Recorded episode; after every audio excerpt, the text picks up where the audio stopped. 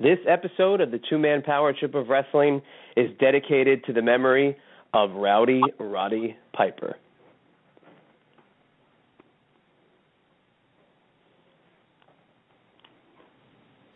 Talking about Roddy Piper. Talking about how he is worldwide championship wrestling. Hot Rod here. Yeah. Says Piper's nothing but a has-been. Well, you see, let me tell you something, boy. While your mama was sending you to college, become a great amateur wrestler, while she was more peanut butter on your sandwich, Buzzy. Are you okay, Buzzy? While she was whisking you off to school, Jack, I was on my own making myself a living being a professional wrestler. 29 years old now in my prime. You think I ain't paid some dues, Jack? I've been to the whipping post more than once. I've had Valentine. I can't hear out of this ear no more. It don't work. Of course, I don't suppose you'd know what that's like. They've worked in and around the wrestling business. They've studied thousands of hours of wrestling, and now they bring to you the greatest legends, Hall of Famers, creative minds, and both current and future stars of pro wrestling. They are Primetime Paz and Chad, the two man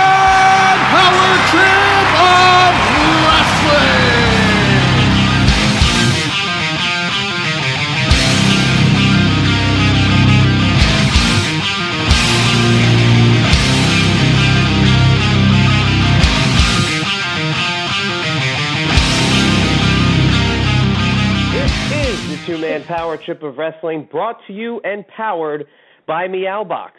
Meowbox is a cat subscription box service full of surprises delivered to your door every month, and stay tuned for a special offer just for our listeners, courtesy of Meowbox and Meowbox.com. And with that being said, my name is Chad, and as always, I am brought to you by Meowbox with my tag team partner, Primetime John Paz. John, how are you? I'm doing pretty damn good. How you doing, buddy? Oh, I'm doing very well, and we had to start off on a somber note there uh, with a dedication to Rowdy Roddy Piper, and of course, this episode is featuring Roderick Strong, so a slight connection there uh, and a namesake, but a few minutes, if we can, about Rowdy Roddy Piper. John, you and I were actually on the phone uh, going over some show notes when we got the news. I'm still kind of uh, in shock over the sudden loss of Piper, but. I mean, if we can, let's talk. Let's talk about the good times. What are some of your favorite memories of Roddy Piper? First thing that comes to mind whenever you think about hot rod, I mean, obviously besides kilts and his awesome promo skills and Piper spit and all that stuff, but as far as feuds, think of Rod himself was thinking of Hulk and then epic rivalry from the 80s, and even when they uh, had it feud in WCW in the 90s, I still loved it. But just an epic, epic feud, and uh, it, you know they were complete opposites. When you know the monster of a man, Piper not so big, but boy could he talk, and boy could he fight, and boy he had, he had some great punches. But really think about it, these guys are opposites, but something clicked with them, and they were just an awesome feud, and they were just money, money, money, and they made the WWF a lot of money, and obviously Hot Rod made them a lot of money, and that feud will never be forgotten by me because it was one of those feuds when I was growing up that really got me, you know, hooked on wrestling. Yeah, it's so funny. You can romance the era of pro wrestling and what you got into it, and of course, for both of us, it's that rock and wrestling era, and Piper being just the number one bad guy, and then coming over being pretty much the number two uh babyface good guy before uh, Macho Man really uh stepped in for him when he retired in 1987. But I got to say, with Piper, for me, I mean, it's it's so hard to pick one single moment that really stands out about him. I did love that comeback to WCW in 1996, only because that, to me, that almost really cemented the fact that WCW was really taking over the wrestling business because they had Hall and Nash come over. Hogan turns heel, the NWO's dominated, and the guy to come in and stop them was Roddy Piper. I mean, I was completely floored by that, but it was really any time the bagpipes were hit, anytime the first beat came, you knew business was going to pick up, and he'd come around that corner, or he'd come through that curtain, and that look that he'd give you. And I was reminiscing with you and a couple other people and saying that Hulk Hogan Appreciation Night or birthday party, whatever they did last summer, where uh, he comes out and just the look he gives Hogan, it just is priceless, and it will be sorely, sorely missed that we'll never see the Hot Rod ever again uh, on not only your live television, but you know obviously ever. And that's just it's so unfortunate. He's sorely missed already. And uh, it was great to see all the Ronda Rousey stuff over the weekend with the dedication to Piper, and his memory will live on. But John, any closing points on the hot rod before we head over to Roderick Strong?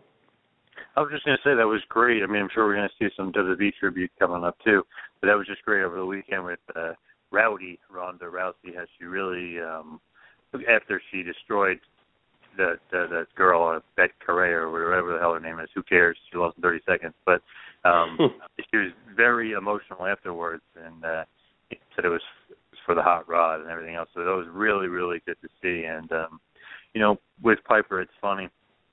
One thing uh, I'll never forget about him, just you know, from from a fan aspect, is anytime he would cut a promo, you just never knew what he was going to say. He was the most unpredictable guy, and that's the guy when you're watching the TV, you don't look away, you don't look down, you're not like you know fooling around your phone or whatever.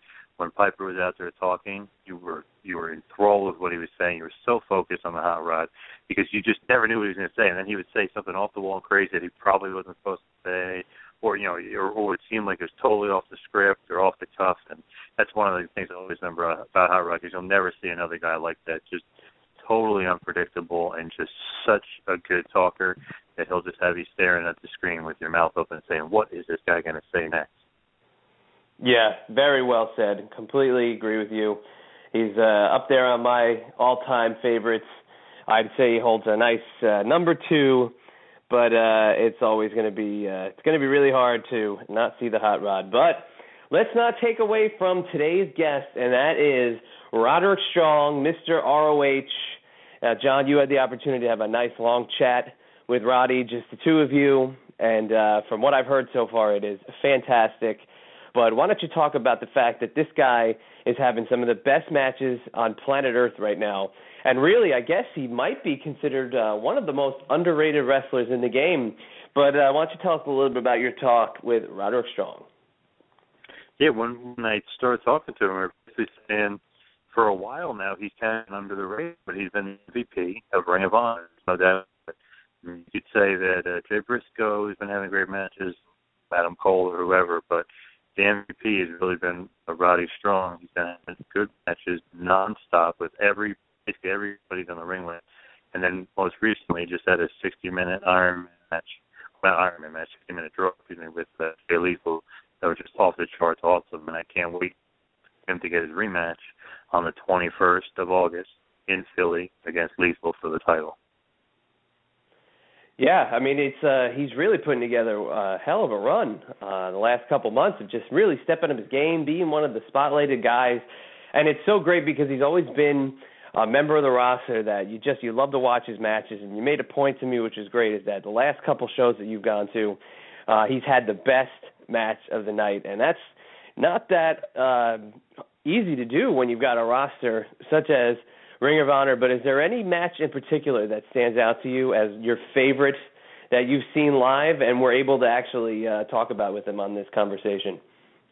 Yeah, it's funny because um, one of his most recent ones that I went to was uh, was the uh, War of the World show, uh, show for Ring of Honor against New Japan in Philly, and he faced uh, Hiroshi Tanahashi, who obviously is one of the best wrestlers ever.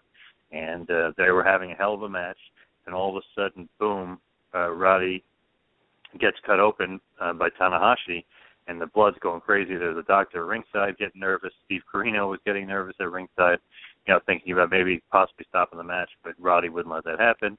And he, you know, he goes into full detail about what happened, how, you know, how he got cut open, how badly he was bleeding, you know, how bad the cut was, and everything else.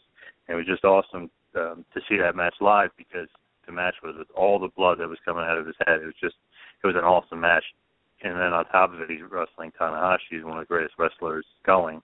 So it just added to the match even more. It was awesome. No, that's very cool, and I'm glad that uh, you guys were able to talk about that.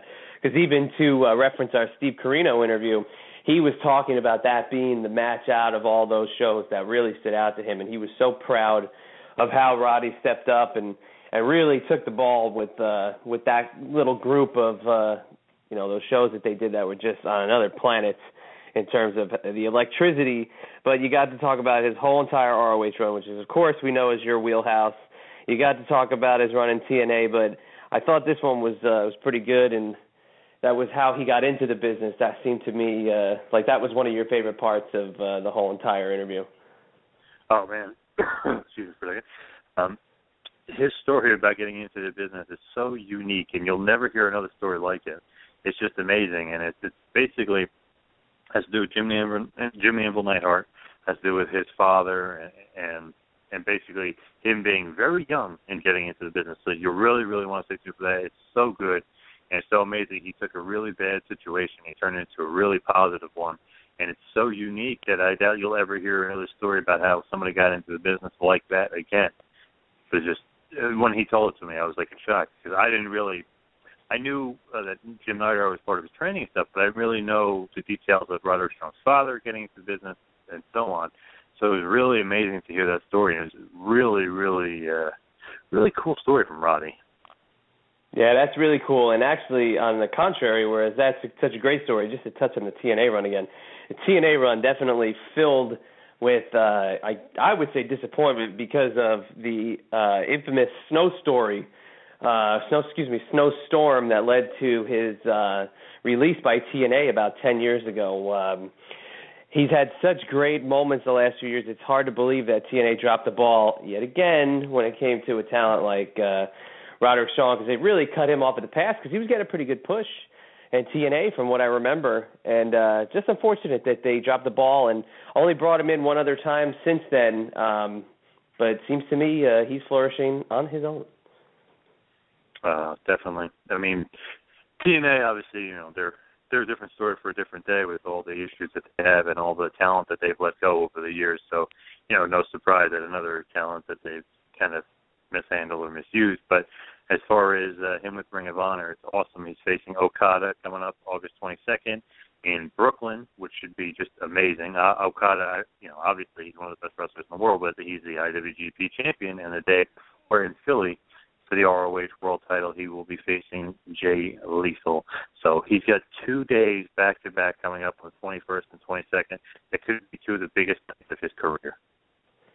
Yeah, very well said. I uh, I completely agree, and best of luck, of course, to Roderick Strong. But John, before we throw it over to the interview, and before we get into a little two-man power trip of wrestling business, we want to remind you that today's episode is brought to you by Meowbox. And right now, if you go to meowbox.com and enter the code PowerTrip10 in all capital letters, you're going to get 10% off your first subscription with Meowbox and that is a special brought to you by Meowbox for the two man power trip of wrestling. We love having Meowbox on board, and of course, if you need anything, whether it's your cat subscription uh, needs to be fulfilled with treats, toys, whatever you need, Power Trip 10. Throw that promo code into meowbox.com, and that's going to do the trick. But speaking of doing the trick, how about your little friend there next to you? Does she love her Meowbox? Oh, she definitely does most important thing for picky cats like mine, Lucy, who's right here. Looks like she wants to go eat right now, but she does have a very special diet. Now, with that diet, you know, she can only eat certain things. So with the Meow Box, you can have the option to receive Meow Boxes with absolutely no edible items. They actually replace the food and treats with more toys and more surprises, which she loves. And not only that, with Meow Box, if you buy one also get one can of food donated to a shelter cat on your behalf. It's called One Box Can, and that's just something great that they do to give back. Also, with your Meow Box, it is personalized by hand with your cat's name written on the inside. And all those items that I mentioned before go on the route. They're made in a great old US of A or Canada. So, unlike some other companies, you actually know where the ingredients are coming from. Now that is meowbox.com. Please enter promo code PowerTrip10 and receive 10% off your first subscription. Again, it's meowbox.com, and please enter promo code PowerTrip10. TMPT Business. Please subscribe to us on YouTube. We just put up a great clip with Frankie Kazarian talking about Christopher Daniels. We also put one up recently with the Ugandan giant Kamala talking about Hulk Hogan's racism or lack thereof. And Vince, McMahon's racism, or possibly not. So check that out. Listen to that. That's a good one. We also have some great clips from Kane, Jim Ross, Jesse Ventura, Ken Shamrock, and so much more. And please subscribe to us on iTunes. Leave us a review. We'd love to hear your feedback. Recently, we've been getting a crazy amount of feedback, and it's all been positive. So we love that. Please keep sending in your feedback through iTunes. We love to hear your reviews. Also, you can like us on Facebook, follow us on Twitter at Wrestling Pal at Two Power Trip, and of course, the website is tmptofwrestling.com. That is tmptofwrestling.com. And now, without any further ado, it is a great episode that we did with the Messiah of the Backbreaker, former Triple Crown champ in ROH. He is the MVP of Ring of Honor. He is, in fact, Mr. ROH. He is a man that is to be gunning for not only Jay Lethal, but for Kazuchika Okada very, very soon. Folks, please enjoy our interview with Roderick Strong is Mr. ROH himself, the Messiah of the Backbreaker, former ROH World Champion, former ROH Tag Team Champion, former ROH TV Champion, the current PWG World Champion, and a three-time FIP World Champion. He is Mr. Roderick Strong. Roddy, how you doing today? I'm good, man. How are you? I am doing well. And first thing is first, I, I got to talk about it because uh, it is red hot right now. It's all over the internet. It's you know all everybody's talking about it. Your feud with Jay Lethal in the match you guys just had 60 minute draw at Death Before Dishonor in Baltimore. Can you tell us a little bit about that epic confrontation? I mean, what is uh what do you want to know about it? It was two guys going out there with something to prove and uh nothing got settled.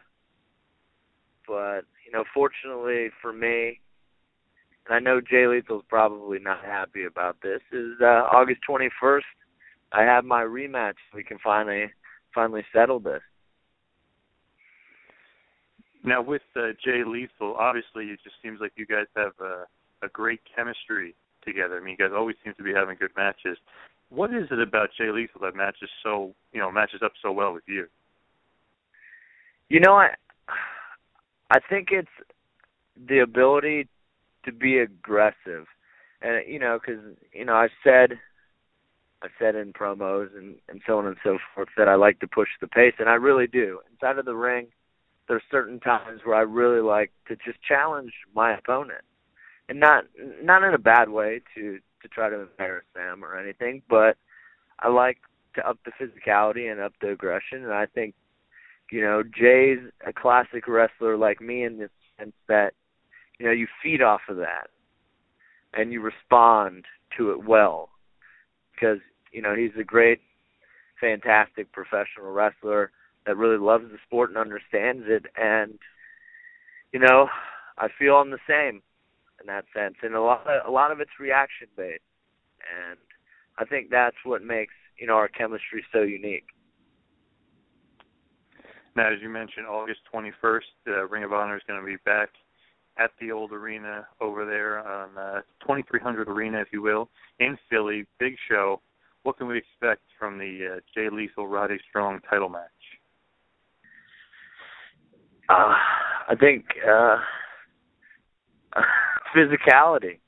I think uh, it's going to be a lot more intense than our first matchup because obviously we didn't settle what we needed to settle, and we're you know when you when you have a first matchup like that in this kind of situation and you set the bar that high for yourself you know it's a challenge for you to go in there and see if you can top it thing you know that's great is going in there with somebody as great as Jay Lethal where we're very competitive and we want to be considered the best in the world both of us do what we do so I think we're going to try to make that, you know, even better but different.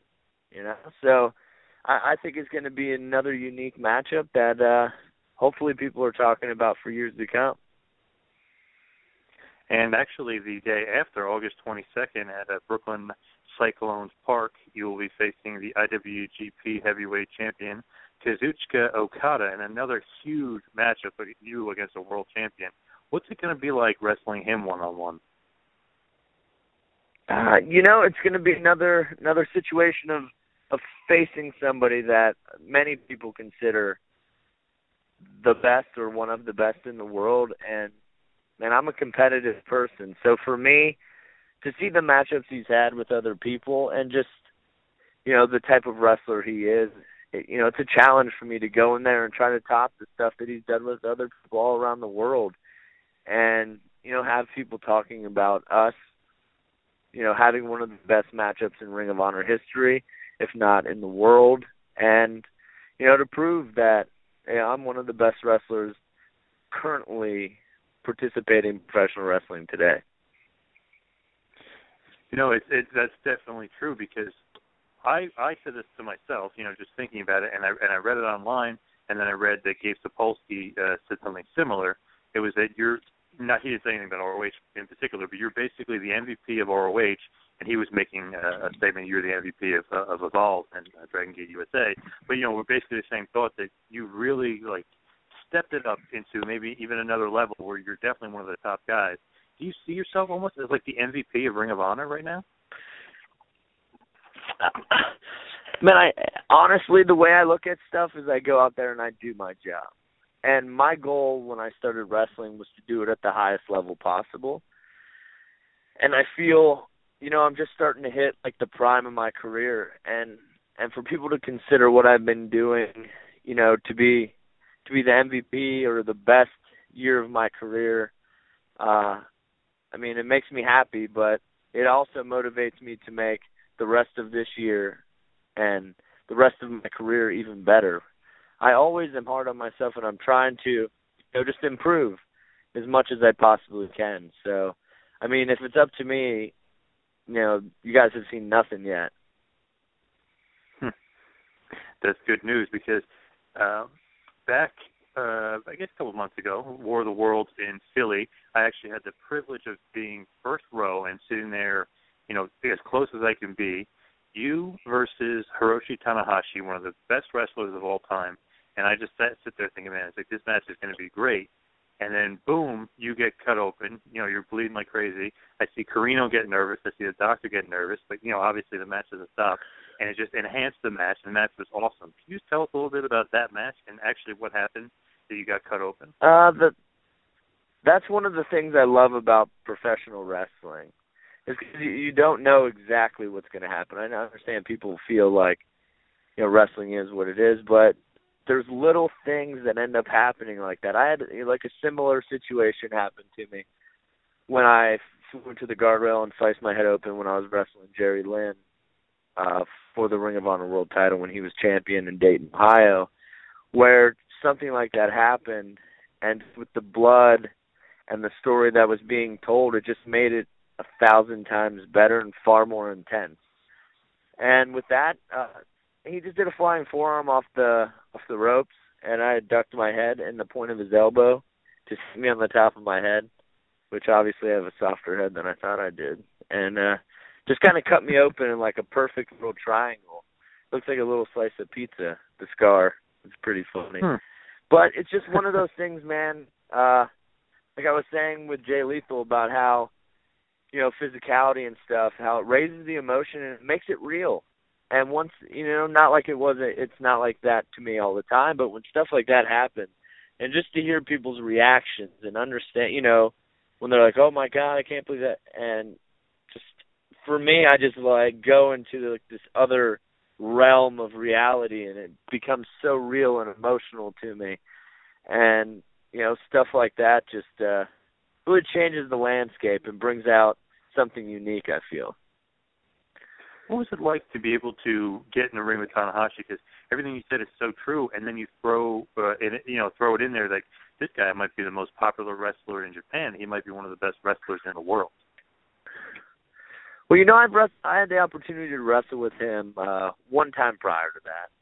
So, and that was back in the day when I was with TNA, and he had came in and done a, done a couple shows. So, it was it was just as I go back to just like a test for myself because I know how popular he is and all the the epic matches he's had over there.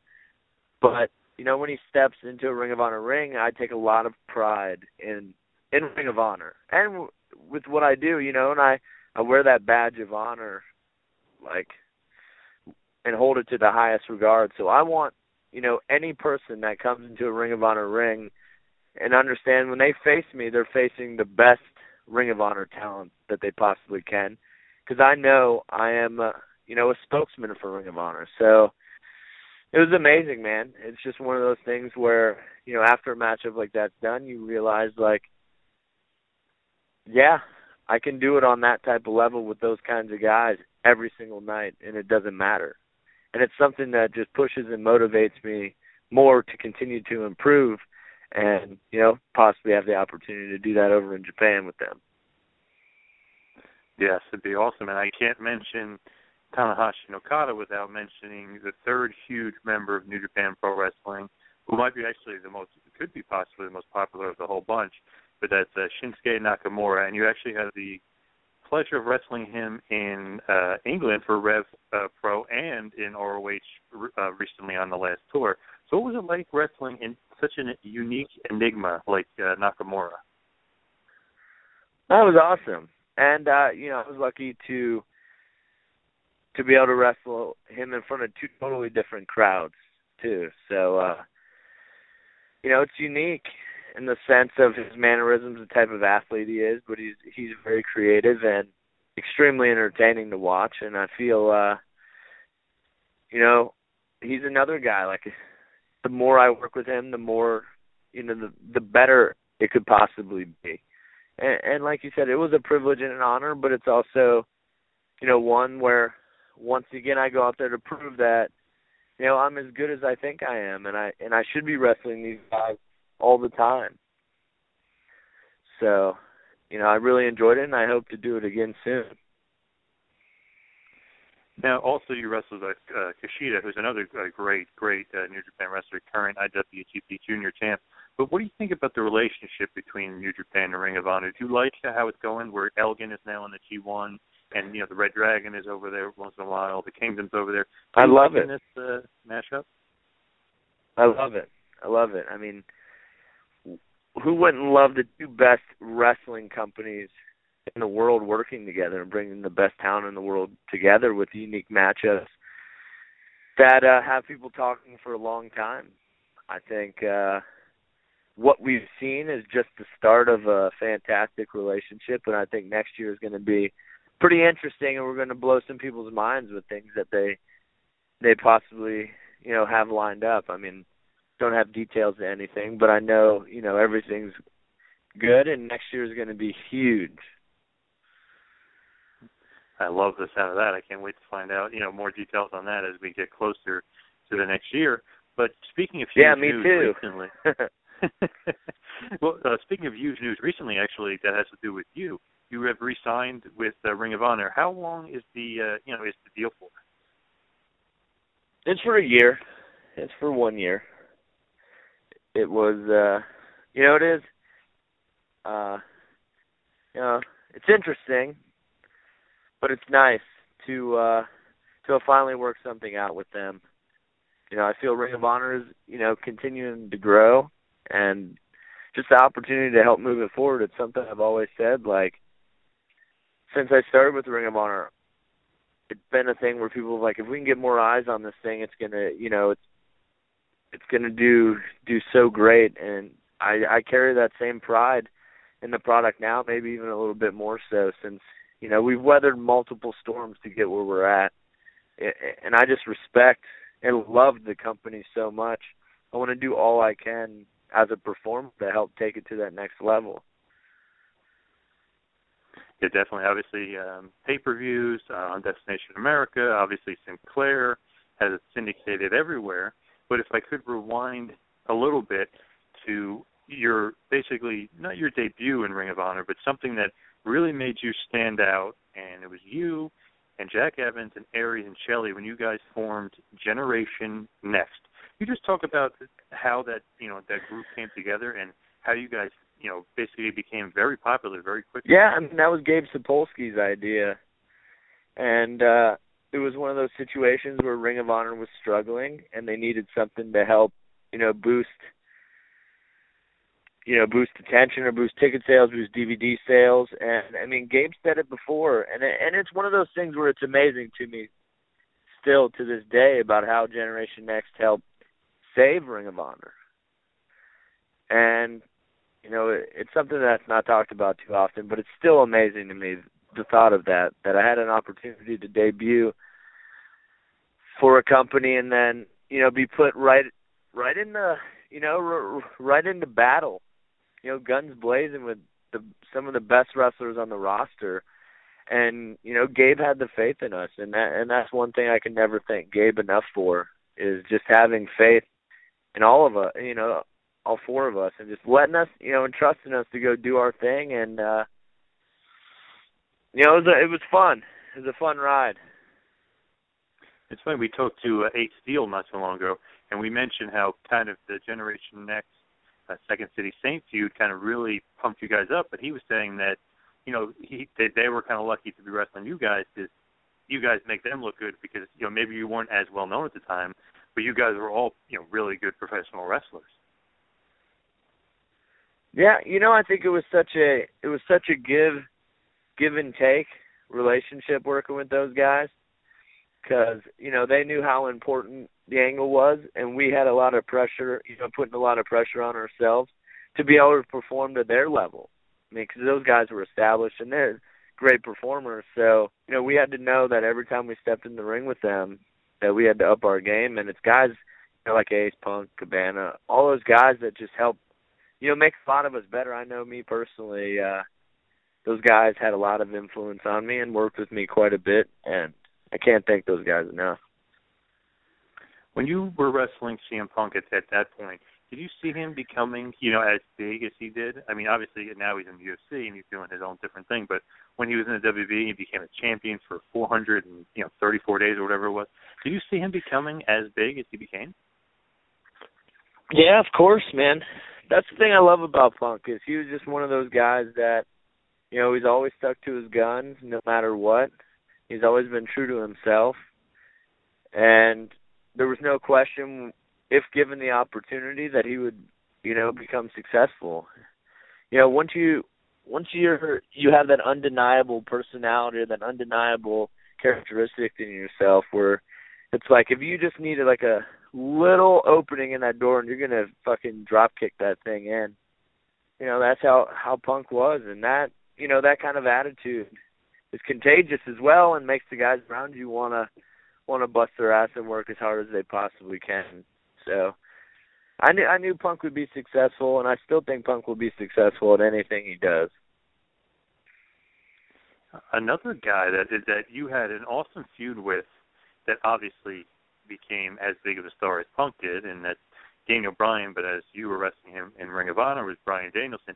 Did you see him because you know he doesn't really maybe so, somewhat some with Punk too. But did you see him becoming as big as he became? Because you know he's not the biggest guy. I mean, obviously one of the best wrestlers ever. But you know, for WWE, did you see him uh, succeeding there?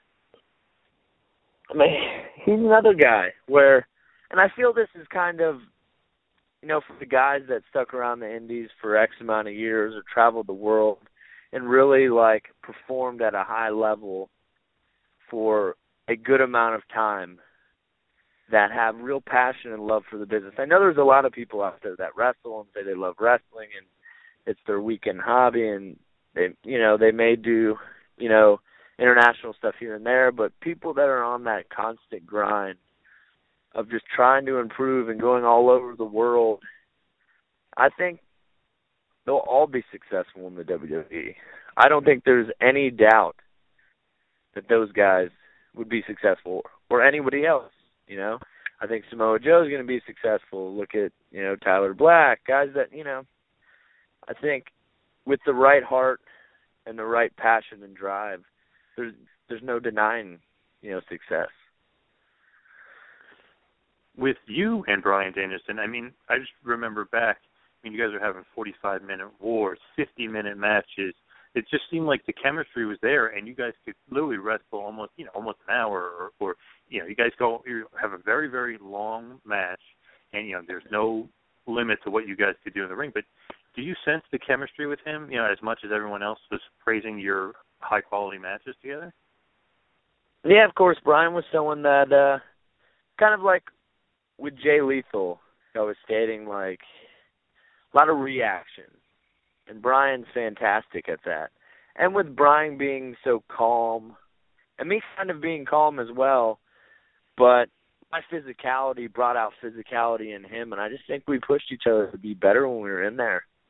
And I think that, uh, you know, that is what people like so much about it, and that's like when you get in those situations, you have that unique chemistry of like just pushing each other to the absolute limit, and you know, doing it for the better of the match. And you know, it's just one of those extremely satisfying things when you know, still to this day people talk about those matches and I hope for the you know for however long they do because there's a I take a lot of pride in in what me and Bryan did and I you know, I hope he does the same. Now there's another guy that you feuded with in ROH that now that I think about it because I believe I was at the show and that's uh, James Gibson. But I think at that point, I think he, uh, which is funny because I said you were the MVP now, but I think he actually called you during your feud with him um, the MVP of Ring of Honor. Uh, now that now that I think back about it, but what was it like feuding with James Gibson at that time? Because I, I felt like that really puts you on the map as like the main eventer. It's like, wow, they, look at these two, you know, the awesome veteran against the youngster, and and just the chemistry you two had. Yeah, he ended up being like a real life mentor to me. And he taught me a lot about, you know, wrestling, just in inside and outside of the ring. The funny thing is, is back when I started wrestling like on the Florida Indies, because I had been around it as like a kid, but once I turned 18 and I, well, 17, whatever, and I graduated from high school, I started working with the company, IPW Hardcore down here, and Jamie had wrestled for them before as Jamie Howard, and people used to call me Little Jamie Howard, and I just thought it was so funny that eventually, you know, four years later, he would end up being my mentor and I had the opportunity to work with him and just learn so much about everything, man. It was amazing. And that's another guy. It just you know, I I work a very physical, aggressive style and he's another guy that does the same and he he wrestles with emotion and that was something that you know made our matches so good because we're both emotional guys they're going to go out there and and push you and push you and push you and uh both of us are up for the challenge that was a great, great feud and another great moment you had in Ring of Honor. I mean, I feel like there's so many of them, but when you beat Tyler Black for the ROH title, and now obviously Tyler Black is Seth Rollins in the WWE and is actually the current world champion. But what was it like, you know, being able to actually be anointed the top guy in Ring of Honor and them christening you the world heavyweight champ? Uh, you know, it was amazing it was also one of those bittersweet things because you hear all like for the next few months after there were so many rumblings about I only won the title because Tyler was leaving. In my contract I demanded that there'd be, you know, I win the world title, blah blah blah. So it was one of those like bittersweet but put a chip on my shoulder. And if you go back and I take pride in that title run. In the sense that I wrestled with fucking mission sorry about cursing, but just a mission no to go out there, perform, and just you know blow everyone's minds. And that you know I took a lot of that stuff personal, and uh, sometimes you need that. So you know it's one of those things where if it was me today to win the world title, it'd be a completely different wrestler. I feel and performer that's winning the world title, but you know it was amazing. It was a dream come true. Now, was that rumor actually true? Because that was out there that that it was in your contract, almost a la uh, the Big Show years ago in the WWE, that it was in his contract that he had to win the world title. Was that true, or was that just made no. up? No, of course it's made up. Adam Pearce has went on record as saying that I was supposed to win it if Tyler was leaving or not. So Huh. It was just funny. it, it was one of yeah, yeah. You you hear it and you're like, that can't be true. You know what I mean? But obviously, I got to ask. Uh, you know, I got to find out the real truth. yeah, of course. Um, that, yeah, that that was a weird rumor, but obviously you had some great matches with the guys that aren't in. Um, ROH anymore. Now they're in uh, TNA. But Davey Richards and Eddie Edwards, you guys had some wars. What was it like working with those guys? I mean, they have a very similar style to you, where physicality and emotion and aggression is, is a big part of you know what they do. Yeah, uh, I enjoyed it, man. The stuff with Davey was what it was. I mean, there there were some good contests, and you know we pushed each other, and we we have really good in ring chemistry, which uh is pretty interesting. Just because you know we're not the bestest of friends, but it's one of those things you realize in this business that you don't have to be best friends with everybody to perform on that level with them. And you know, I enjoyed my matches with Davey just because we did push each other. And Eddie's one of my best friends in the world, so to do the stuff that we did together was was awesome. I mean, you never think when you you get into this the wrestling business and it's a dream of yours that you'd be able to accomplish the things that you you do, you know, and then add, you know, one of your best friends in there it's pretty amazing. Another guy you actually ended up having a good match with, but uh obviously an injury followed was uh, AJ Styles. He's obviously one of the best wrestlers in the world now, but what happened with that match? Was was it just he kind of botched it, or did you put your head down?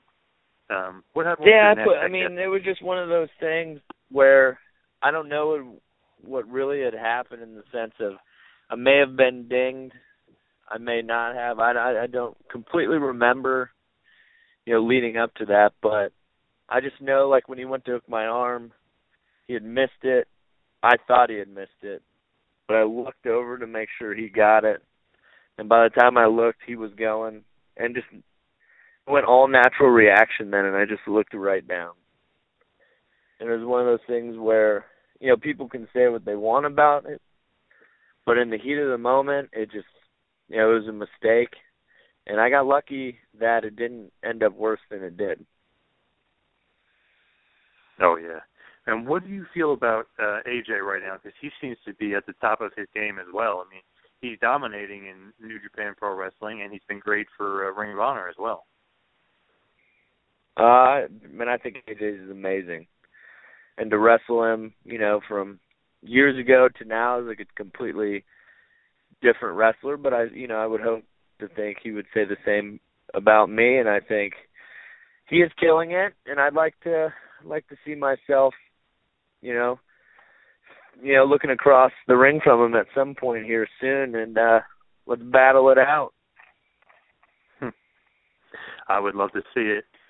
Now, if I could, if I could just rewind back because it's such an interesting story, how you kind of got into the business.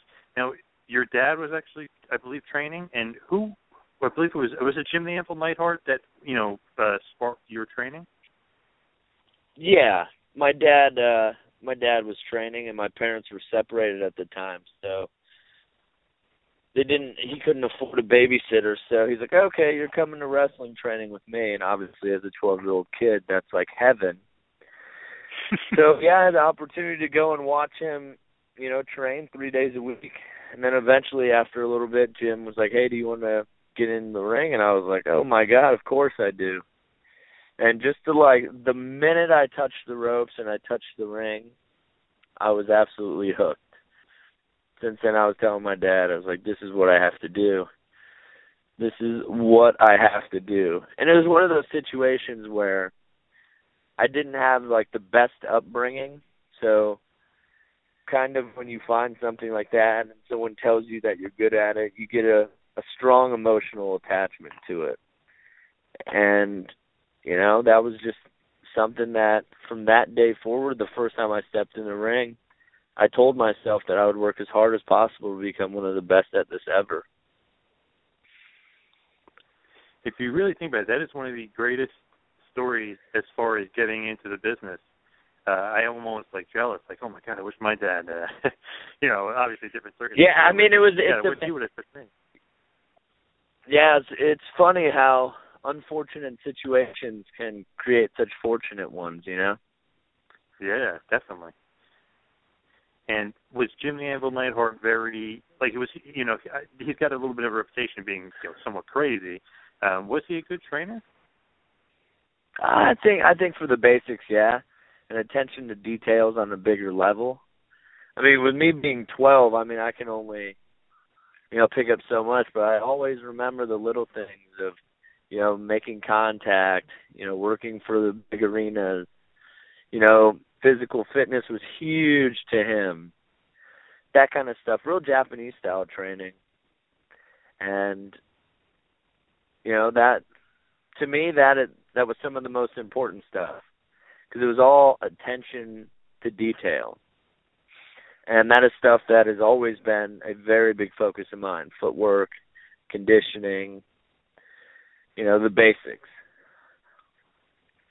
When you got a little bit older, who was mostly responsible for your training? Was it still Jim Neidhart, or, or was it somebody else that was really? Uh... Yeah, I mean, it was a mix. I never had like a traditional training system that I went through. So it was kind of, you know, Jim.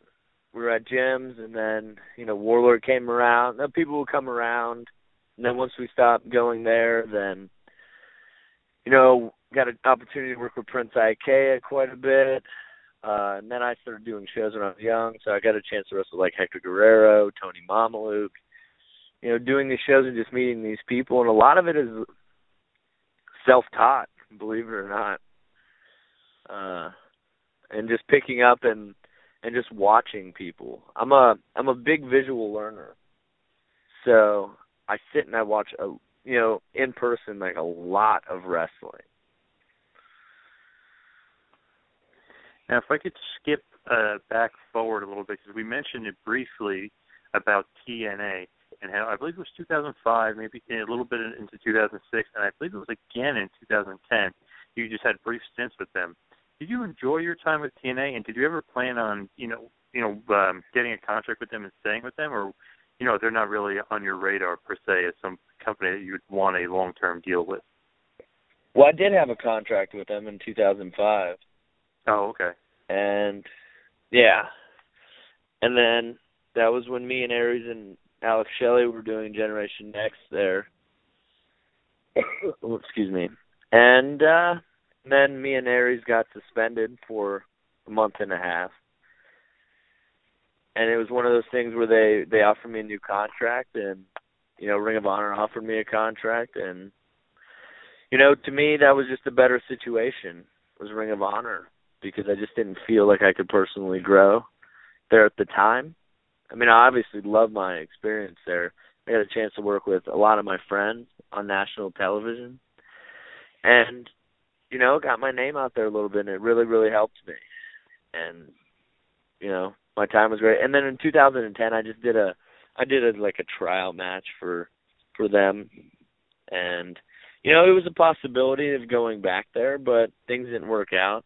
And I'm a big believer that things, you know, really happen for a reason. So, you know, here we sit to this day where I'm having the best year of my career, and I'm still with, with Ring of Honor. Now, with that four uh, month suspension that you just mentioned, the rumor was you guys were like obscenely late for a show or something. Was that true, or, or is that an, again another you know BS rumor that's just out there? No, I mean we were suspended for a month and a half, two months. Yeah, we were suspended for two months, and then they brought me back like a half a month early. But it was something that they knew that we were gonna be late, and we only we I mean we ended up being like four hours late but they knew it was just at the time it was the power play, just kind of like, hey, listen, we should be your main priority. And for me, man, I'm young. That's ten years ago. I mean, I was 21 years old at the time. I mean, I'm just trying to make everybody happy. I'm just happy that I can, you know, be a professional wrestler for a living. I don't want to make anybody mad. And then that was like one of those lessons you learn. You're like, oh wow, you really can't make everybody happy. So I mean, it was super unfortunate that it had to go down like that, but like I said, you know, things happen for a reason. Definitely. And if I could also, I wanted to mention uh, your time in Japan. I mean, you wrestled for Dragon Gate, obviously, and uh, Pro Wrestling Noah. Do you enjoy the Japanese fans? Like you hear from a lot of the different wrestlers that we've interviewed. Some of them like it over there. Some of them don't like it. Some of them say the crowds are different. But what was your perception of wrestling in Japan? I love it. I love it. It was one of the. It's one of those things that I can't wait to go back, and I hope I go back soon. So it I like it being different. I I wouldn't want it to be like an American crowd. I mean, to earn their respect over there is a big deal, and to establish yourself as a star over there is is huge. And that's you know something. Even though I've done some really good stuff over there, establishing myself as a star over there would be one of the number one goals I've set for myself to do in the next year. That is a lofty goal, but I think with the New Japan Ring of Honor connection, I feel like being that you're wrestling all these big guys over here, I think it's just almost um, going to be a, a hundred percent guarantee that they're going to send you over there to Japan and you know have a great run over there, just like they they sent over Elgin and O'Reilly and uh, Kingdom, you know, and so on. So I, I think you probably are headed over there sometime soon. I would hope. Yeah, we'll see. Now, uh, now we're talking about unique crowds, and obviously Japan is a unique crowd, but also over there in California with PWG, that is an extremely, you know, uh, different crowd. Uh, you know, they're they're always enthusiastic. They're always into the show. But what's it like? Obviously, the current PWG champion. But what's it like wrestling for a PWG, a company like that? Is it just like nothing but fun? Yeah, I mean, everyone's there to party. You know, they understand what professional wrestling is, and they're there to have fun. And I think that kind of of attitude is contagious you know, and I think the wrestlers go out and you know try to give them their money's worth because they know that those people are there to sit there, stand up, you know, dodge out of the way, get drunk, yell at you, play their part, and go home happy. And I think uh you know all around it's a good relationship when it comes to the fans and the wrestlers. A totally unique matchup for you in uh, PWG actually, and um, also in uh, Evolve as well was uh, Zack Sabre Jr. What's it like wrestling him? I mean, a lot of people might not be too familiar with him unless you know you're a hardcore fan, but he is an extremely talented, great technical wrestler. Yeah, he is. I, you know, I think he told him this. To me, he's like a young Nigel, and you know, I think he's only going to get better. And I don't know, he's amazing. He is amazing, and I hope hope he has the opportunity to wrestle over here more, you know, next year, and just really establish himself as a star over here. Now, as uh, start to wind it down a little bit here, I I had to ask you a question because I was I forget when exactly it was. I know it was it was a few months ago, but I was in uh, New York City for this, and it was for Evolve, and you were wrestling Drew Galloway in in the steel cage and I wasn't quite sure, you know, how the match was going to go. But then, you know, by the time it's over, I'm like, wow, that was a great, just like vicious, uh, intense brawl between you two. And it feels like every time I'm at a damn show, you're stealing the show, which is funny. It's like, man, he, is Roderick Strong going to be the best match on the card again? But you know, it happened, and you and Galloway, you know, knocked it out of the park that night. But what was it like um, feuding with Drew? Because I know you guys had many, many uh, tough, hard battles throughout Evolve it was great. You see, it's funny. There's like a uh, there's like a thing that in all of these feuds or these matchups, you know, that you know make them so great is just how real and reactive it is between me and my opponent. And Drew's another guy. I mean, we had no idea how it was going to be wrestling for the first time, and it, and it's not like we were buddies or anything. We just kind of went in there, and then you, you know, we earned each other's respect. And it was one of those things where like, all right, every time we go out there, I'm going to push you, and I hope you push me too because we want to put on the best product that we possibly can. And you know, it was a pleasure working with Drew, and I was I was happy, you know, something came out of nothing because it was just supposed to be a one-off matchup, and I was very happy with. uh you know, how everything went down. And he helped make me a better, you know, wrestler and a better character. This is kind of a weird question because it was just a thought that popped into my head about that view. But when it was originally proposed to you, did you think that you guys were going to be able to have like good matches per se? Because him coming from the WWE style and you being a very physical wrestler, which is kind of against that style, did you think that he'd be able to transition so well? You know, Trent Beretta told me that he was awesome, and I said to him, "Well, I'll judge when I wrestle him," because I always heard he was physical, and to me that was, you know, I was like, okay, and just you know, once we met and had an opportunity to talk, and like I kind of got like what kind of wrestler he was, you know, his mentality and stuff, and there was no doubt, there was no doubt that we would uh, have good chemistry and the physicality and just you know thought process and you know so yeah i wasn't i wasn't shocked. But but where it ended up going was you know just something that just naturally ended up happening. And and that's one of the things i love about wrestling. Yeah you guys ended up having some great great matches. And like i said i was there for the cage match. That was great. And then you guys had the blow off which was also great. Um but what's it like with uh, Gabe Sapolsky through the years? Because obviously with ROH, he brought you in, made you Gen X, and now with Evolve, he's you know obviously the head booker over there as well, and he's been giving you high praise after high praise. But what's been you know what's been the relationship between you guys for the last ten, eleven, twelve years? Man, it's been good. It's one of those that you know off the bat I've had a ton of respect for Gabe, and you know it seems as if I've earned his, and he gave me opportunity, and opportunity is all I can ask for. And he put me, you know, in the in these in these places to to highlight myself and to succeed and be in the forefront. And he did that, and to help me help me learn. You know, not a crash course. You just gotta kind of learn on the job and be in these high profile matches with these amazing guys that were going to help shape me and mold me into the wrestler I'm going to be 10 years later. And then, you know, having the opportunity to go to Evolve and kind of do the stuff that I did with him was uh was awesome and it kind of showed him like, "Hey man, your trust and your faith in me wasn't for nothing, you know. You know, I'm going to give you the best me that I possibly can and to help evolve and you know, put the best matches out I possibly can. So, I mean, I love Gabe he did a lot for me, and just the fact that he trusted me was big. Now, something I always ask, obviously, like you know, a veteran of your status, somebody who's had great matches with Punk, Danielson, and you've been in there with Joe and AJ and Chris Hero and all these other great wrestlers. But do you have a favorite match or maybe favorite matches that you've had all time? Man, there's so many of them. They're all different in you know different ways for me but I can't.